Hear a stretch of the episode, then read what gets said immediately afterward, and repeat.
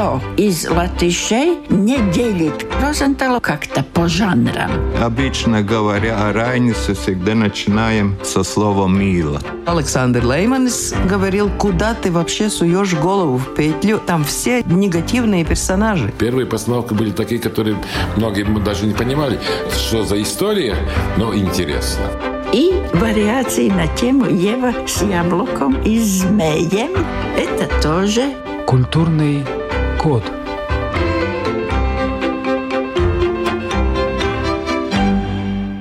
Я, Рита Болотская, переехала в Латвию недавно, изучаю культуру своей новой родины и делюсь открытиями с вами в этой передаче.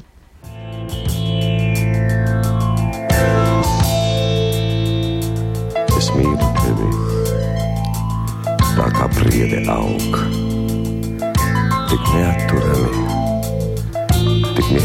klusi. Pār meža smalksmi, galvu pacēlusi, uz pašu sauli jauna priede aug.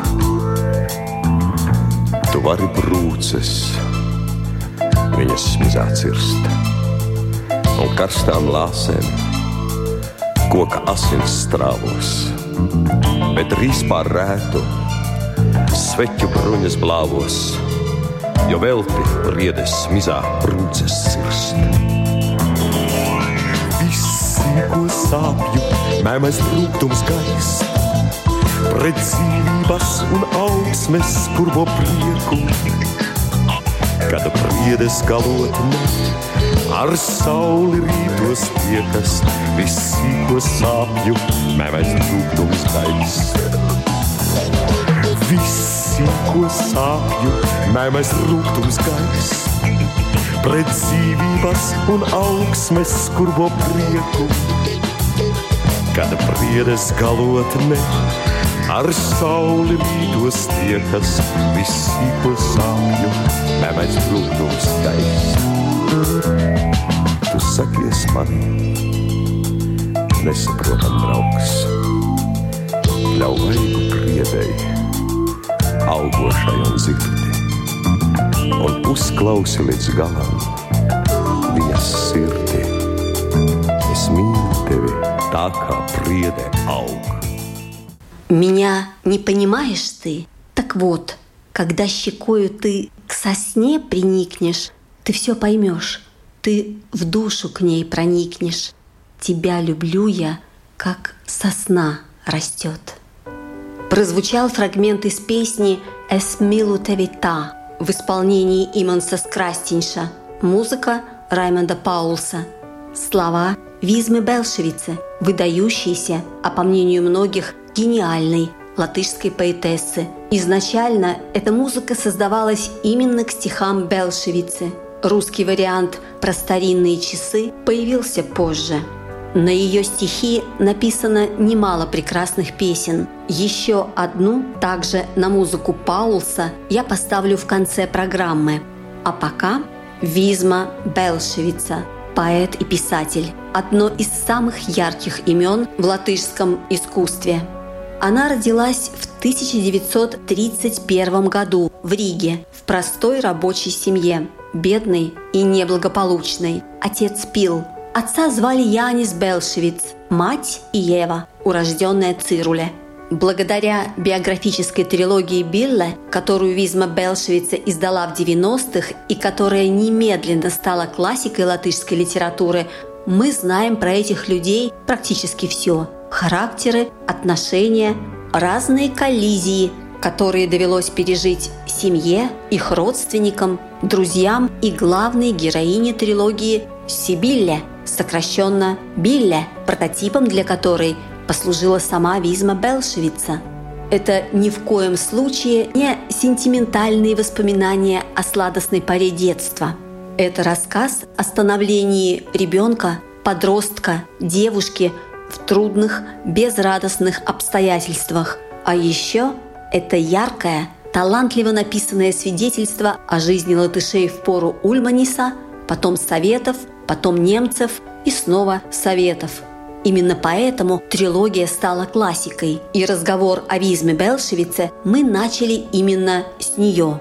Мой собеседник – сотрудница Музея литературы и музыки Лего Пешиня. Кстати, музей уже несколько лет проводит экскурсию «Прогулки по местам Билле», основанную на материалах трилогии «Слово Леги Пешине». За эти полтора или два часа можно пройти по разным таким этапам, которые связаны с Билле. Это Гризенькаунс и кончается прогулка возле шестой средней школы. Теперь очень популярны эти книги, потому что несколько лет назад вышел фильм Билла. И это, да, и это все связано с тем, что возвращается интерес, какая она, Визма Белшевица, была. Надо признать, что она не оптимист. Она довольно такая горькая женщина. Достаточно Билли прочитать. Там радости-то особой нет. Это не плач по ушедшему детству. Там все без прикрас. Визма Белшевица ну, может быть, не то слово ненавидела, но она плохо относилась к советской власти, ко всей этой ситуации. А то, что она описывает, и где очень многие писатели писали только такие светлые воспоминания о времени Улманиса, она этого не смогла делать. Притом, надо признать, что в латышской литературе очень много рассказов о детстве, но они все связаны с жизнью не в городе птицы, лес и все такое. Это рассказ о природе. А Визма Белшевица рассказывает о городе. В Билле там про отца, про мать много горького написано. Про отца и положительное, и отрицательное. И про мать тоже. Ведь складывается образ неприглядной, очень жесткой, очень такой не сентиментальной женщины, не ласковой, грубой, не очень-то любящей. Но когда начинается война, эта же женщина, рискуя своей жизнью, носит еду в гетто и пленным, хотя понимает, что могут стрелять. И там есть такие ситуации, когда реально стреляют. Когда мы проходим эту прогулку по местам Биллы, мы проходим мимо этого места. Нам трудно признаться, что гетто бывало через улицу. Там есть этот рассказ, когда она идет к своей подруге, ее кормят там супом и все такое, и она без разрешения входит... заглядывает под занавеску. И вы знаете, как это? Это через улицу. Понятно, если она увидела эти трупы, подняв занавеску. Но когда ты еще это реально видишь, когда это место ты видишь, как это происходит, это вообще, когда ты чувствуешь, что буквально через улицу другой мир, люди, которые умирают. Если так взять, это 80 лет назад. И как вообще это воспринимали? Мы очень многие вещи сегодня не воспринимаем, если у нас не появляется в литературном тексте это. Правда? Визма Белшевица, она очень странно, может быть, так, но это мое такое мнение, что она прозу писала очень горькую. То, что она описывает вот тоже в Билле, когда мы читаем, там радости мало. А когда она пишет поэзию, только отдельные стихи, то это все-таки так очень романтично. Это, наверное, она. Ну да, но она, она очень отличается. У нее есть свой юмор. Этот юмор, и это тоже в Билле чувствуется с резким отношением к жизни. Это у нее есть. «Беда в доме» рассказы, самые первые, да. которые я прочитала, Белшевиц, они очень язвительные. Да. Сатирические, Да, у нас сказать. есть такой фильм «Тас с Паулины». А, из-за этой шальной Паулины. Да. И это, между прочим, от Визмы Белшевиц. Да. Очень мало людей вспоминает это, потому что им кажется, что такой юмор у Визмы Белшевиц не может быть. Это классный фильм, небольшой и очень смешной. Там все артисты знаменитые играют. Mm-hmm. И действительно было удивительно узнать, что это по Визме Белшевице вообще-то снято. Да, это ее рассказ. Юмористический, комический и в то же время горечь. Культурный код. Первый сборник стихов Белшевице вышел в 1955 году. И в том же году она поступила в литературный институт в Москве. Следующий, 56 год, это 20-й съезд Компартии, разоблачение культа личности Сталина. Страну трясло. В Москве тогда было вольнее, чем в Латвии. Началась хрущевская оттепель, и Визма попала в самый эпицентр событий. Тогда же в Лит-институте учились Ахмадулина, Евтушенко, Рождественский, которые вскоре будут выступать со своей поэзией перед многотысячными стадионами, возвещая о начале желанной новой жизни. А в общежитии Лит-института Белшвица делила комнату с великой ныне украинской поэтессой Линой Костенко, уже в ту пору отличавшейся неукротимостью и свободолюбием. Они дружили. Оттепель, как известно, схлопнулась через 12 лет. Подавление пражской весны положило ей конец. Но идеи демократии, свободы, национального сознания – национального самоопределения уже невозможно было затолкать обратно под спут. Визма Белшевица стала поэтом-диссидентом. Она вступила в открытую конфронтацию с властью. В результате пять лет с 1969 по 1974 ее не печатали, была под запретом. Продолжает сотрудница Музея литературы и музыки Лего Пешиня. В то время, когда писала Визма Белшевица, очень важно было символичное значение. Нам надо было уметь читать между да. строчек. У нас совсем другие теперь принципы. Поэтому разные поколения по-разному воспринимают. Люди с опытом, они читают и чувствуют, что в это время думала и как жизнь воспринимала Визма Белшевица. И люди, которые жили в это время, они очень хорошо понимали, что Визма Белшевица не меняла свое мнение.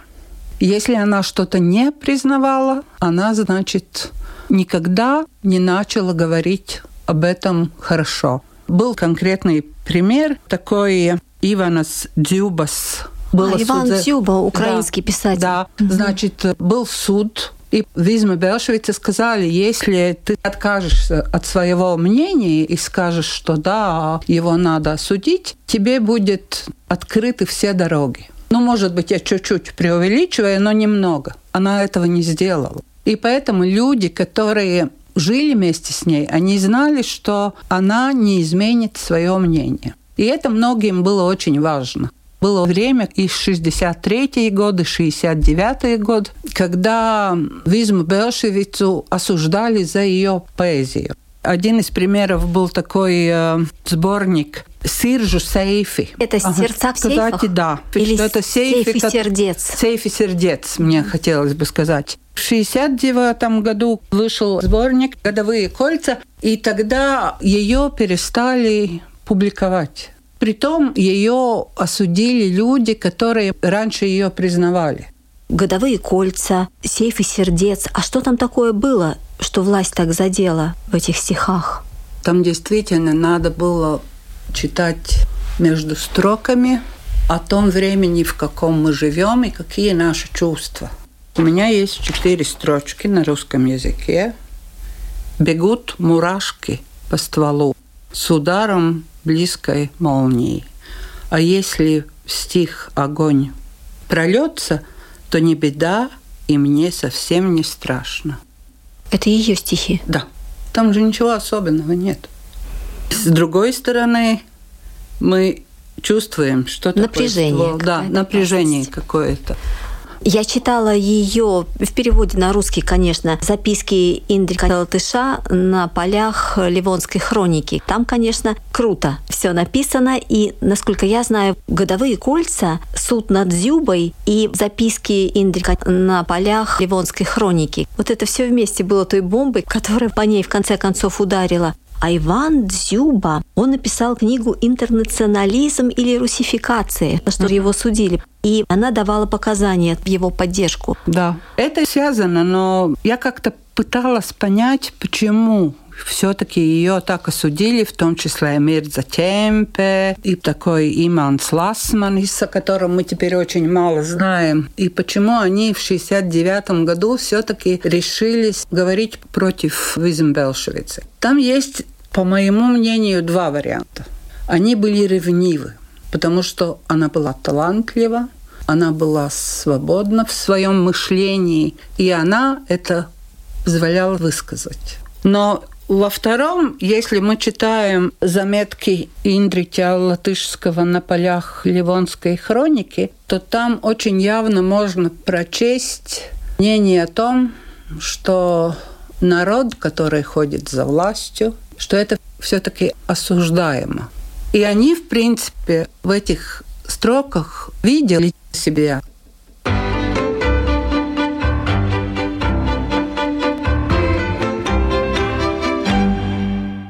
из хроники. И таким образом неукротимый и к язычеству весьма склонный народ глазом Христовым шаг за шагом подводился под ярмо Господне, и, отбросив свою темноту, он возрился на свет истины, имя которому Христос. По своему лучшему умению и совести ничего, кроме правды, я не говорил никому на пользу, и никому во вред. Заметки на полях. Пишу, но лживым словом пергамент не прожжешь, и не сочится кровь, не каплет вслед за словом. И ты, Христос, через мое плечо читаешь эту ложь, богобоязненную, именем Христовым. На нас не идет благодать с небес, единый Бог, один язык и в сердце робость. Распята Латвия, зато Христос воскрес, а бревна для креста – Его святая кротость. Ну чем обидны для тебя, благой Отец, печальный дайный лад, цветенье трав на лиго, не из цветов лесных, из терний наш венец, острятся пики ради пахоты великой. Для вертограда Божья Божий виноград взрос на костях, и даже память нетерпима о прошлом – Латвии языческий закат дотлеет ради богоносной власти Рима над целым миром. Дай же сил рабу, дай сил терпеть, душа моя проста, не ровен час и возмутиться Богом, и сорван с лицемерного креста, ты в прах рассыплешься перед рабом убогим. Вопи, народ мой, корчись, горсти соли, я сыплю в раны, чтобы помнил ты все, чтоб ненависть из жгучей боли росла. Она святее простоты, и благости прощения довольно. Копить позор и рабской смерти ждать. О, плач! Твоим слезам железом стать в годину мести. Да воздастся злу, дождем каленым, адскими громами. Рука моя слаба, чтоб честь твою сберечь. Киному я приставлен ремеслу. Но слово обоюдо острый меч над замками, над горькими дворами.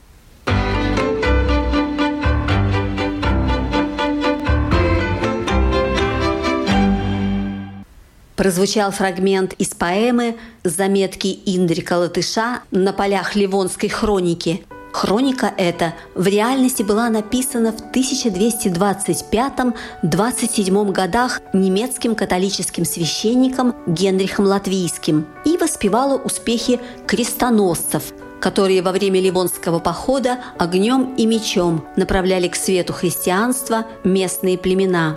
Этническая принадлежность Генриха оспаривалась латвийской историографией первой половины XX века – Существовала версия, что Генрих был по рождению латышом, взятым в детстве на воспитание немцами. В поэме «Белшевицы» именно эта версия стала художественным приемом. Но, что очень важно сказать, не откладывая прямо сейчас, поэзия Визмы Белшевицы – это, конечно же, не один гражданский протест. Это прекрасные, глубокие стихи о любви, о переживаниях и чувствах.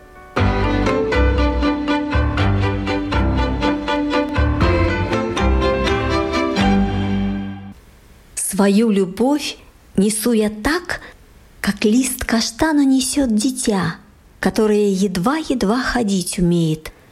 Несет его малыш, зажав в кулак, пытаясь соразмерить с огромной осенью коротенький свой шаг а листопад шумит и не уймется, и шепчет золотые тайны, и робкий путает шажок.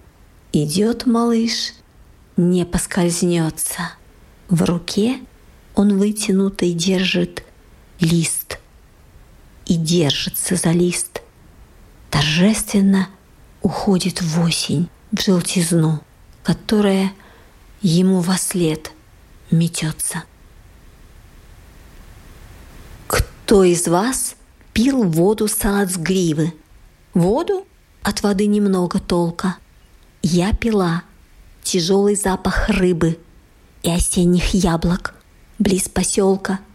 Когда дни жгутами пены скручены, я пила порывы штормовые, и взлетали над морскими кручами лодки, словно кони вороные.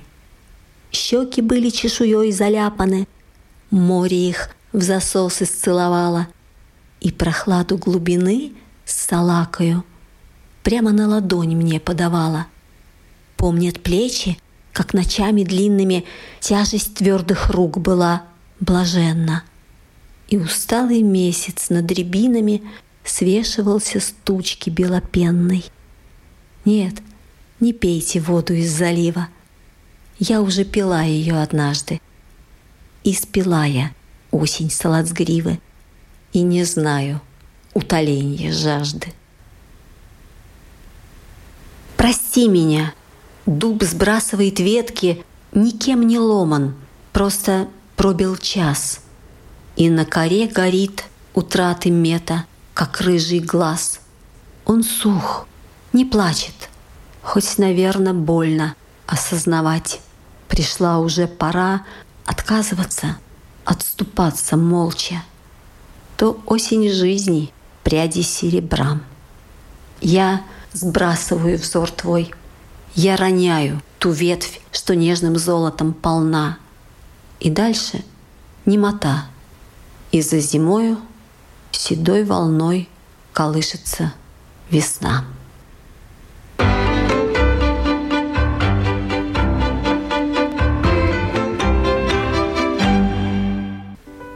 Мужем Визмы Белшевице стал музыкант, переводчик Зигурц Элсбергс. У Визмы было двое сыновей – Клавс и Янис, оба переводчики, поэты, писатели. Клавс начал публиковаться рано, был очень яркой фигурой. В 1987 он трагически погиб при странных обстоятельствах. Выпал из окна Дома писателей в Дублтах. По заключению следствия произошел несчастный случай, но не исключено, что это было убийство. Такое предположение возникло сразу и существует по сей день. Младший сын поэтессы Янис родился как раз в 69 году, когда власть решила повсеместно запрещать, замалчивать, вычеркивать Белшевицу. Время было непростое, но Визма вышла из этого испытания победительницей. За пять лет, когда не позволялось публиковать ее собственные стихи, она создала тома блистательных переводов, причем переводила и поэзию, и прозу. Эдгар По, Вальтер Скотт, Марк Твен, Хемингуэй, Шекспир, Данте, Пушкин, Цветаева, Паустовский, Иван Драч, Микола Винграновский, Лина Костенко. На латышском их читают благодаря Визме Белшевице. А уж благодаря чему и как она добилась права их переводить, это отдельный рассказ. Она шантажировала власть. Белшевица уже имела известность, к тому же международную. С ее вызовом пришлось считаться. Слово Леге Пешине. Она сказала, ну, мои стихотворения вы не публикуете. Но если вы отнимете и переводы, то тогда я стану продавщицей мороженого, и это мороженое я буду продавать возле министерства или... На эспланаде. Где-то так. Ей приходилось, в этом смысле, ей приходилось бороться за многое. Люди были готовы написать стихотворение о советской власти, о советской Латвии. Она этого себе не позволяла и не допускала. За это платила. 69 год – это год, когда у Визмы Белшевицы родился второй сын, Янис Элсбергс, в данный момент поэт. И есть вещи, где Визма Белшевица очень страдает, что она плохая хозяйка, Скажем, есть история о Клаус Элсбергс, сын, который погиб позже, но когда он шел в школу, то его учительница, значит, написала записку, что, мол, Клаус начал курить, и это вообще очень плохо. А в реальной жизни была ситуация, что Визма Белшевица курила. Она курила очень дешевые сигареты, которые пахнут не очень приятно. Оказывается, она пришивала пуговицу к пальто сына, сына. и запах и, остался. И, да, и запах остался. Но вот это вещи, которые, конечно, люди потом вспоминают. Это реальная жизнь, которая была. Вот вы говорите, она с недоверием относилась к людям, и можно понять, почему, но это еще все было до того момента страшного, когда погиб ее сын Клавс. Насколько я понимаю, он был очень популярен. Ну, Клава любили да, и любят хотя он молодым пор. погиб. Ему 30 лет не было. И говорят, что его убили. Да. Клаус женился на дочери поэта Иманта Аузиня. И они были все поэты, так что они все были... Такая кучка поэтов молодых. Да, и Клава очень любили. Клаус тоже зарабатывал на переводах, но его стихи только что издательство «Звайксне» заново издали его стихотворение. Он был как свежий воздух, действительно. Где-то читала, Янис говорил о том, что после гибели брата она вообще закрылась. Да. Она не общалась с людьми. Но это нормальная реакция. Это можно понять. Быть свободомыслящим, она за это платила. И это одна из причин, почему она так замкнулась в себе. Знаете, как у нас есть в нашей коллекции Визм Белшевицы одна из фотографий, она во Франции и стоит возле такой стенки кирпичной и курит. И эта фотография настолько кажется, вот это Визма Белшевица.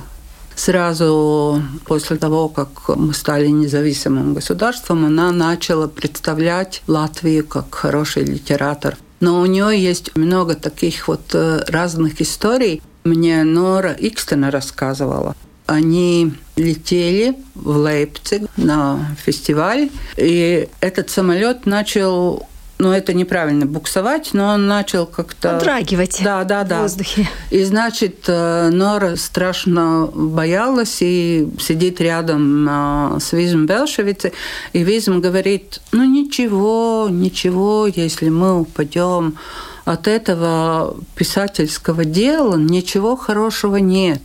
Только испорченный мозг и большая попа. Потому что надо сидеть и писать, и в то же время вот это... У нее есть разные такие истории. Как ее воспринимали читатели? Знаете, я вот того возраста, я, например, не могу ответить, когда я первый раз слышала наш гимн. Об этом не говорили. Время, когда я росла, рассказы, скажем, о Сибири, их не было. Их было очень-очень мало. Я знала, что, скажем, там мои родственники были, но мне не отвечали на вопрос, а почему они уехали. Почему так? А если я взяла, скажем, эту историю Визм Белшевич с Индрисом, там очень многие вещи объяснялись. И мы говорили об этом, что вот пишется в этих стихах Визм Белшевиц. Это были темы, о которых мы разговаривали. Потому что, надо признать, ничего другого не было. Свой мир мы создавали с помощью книг, которые написали, ну, я скажу, гении.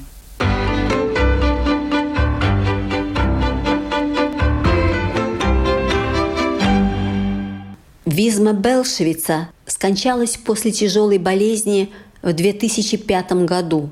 Она оставила нам семь книг поэзии, шесть книг прозы и огромнейшее количество переводов. Она была кавалером Ордена Трех Звезд, номинантом на получение Нобелевской премии по литературе. Она была выдающимся, великим поэтом. Не знать, не читать значит просто обделять себя. На этом сегодня все. Вела передачу журналист Рита Болотская.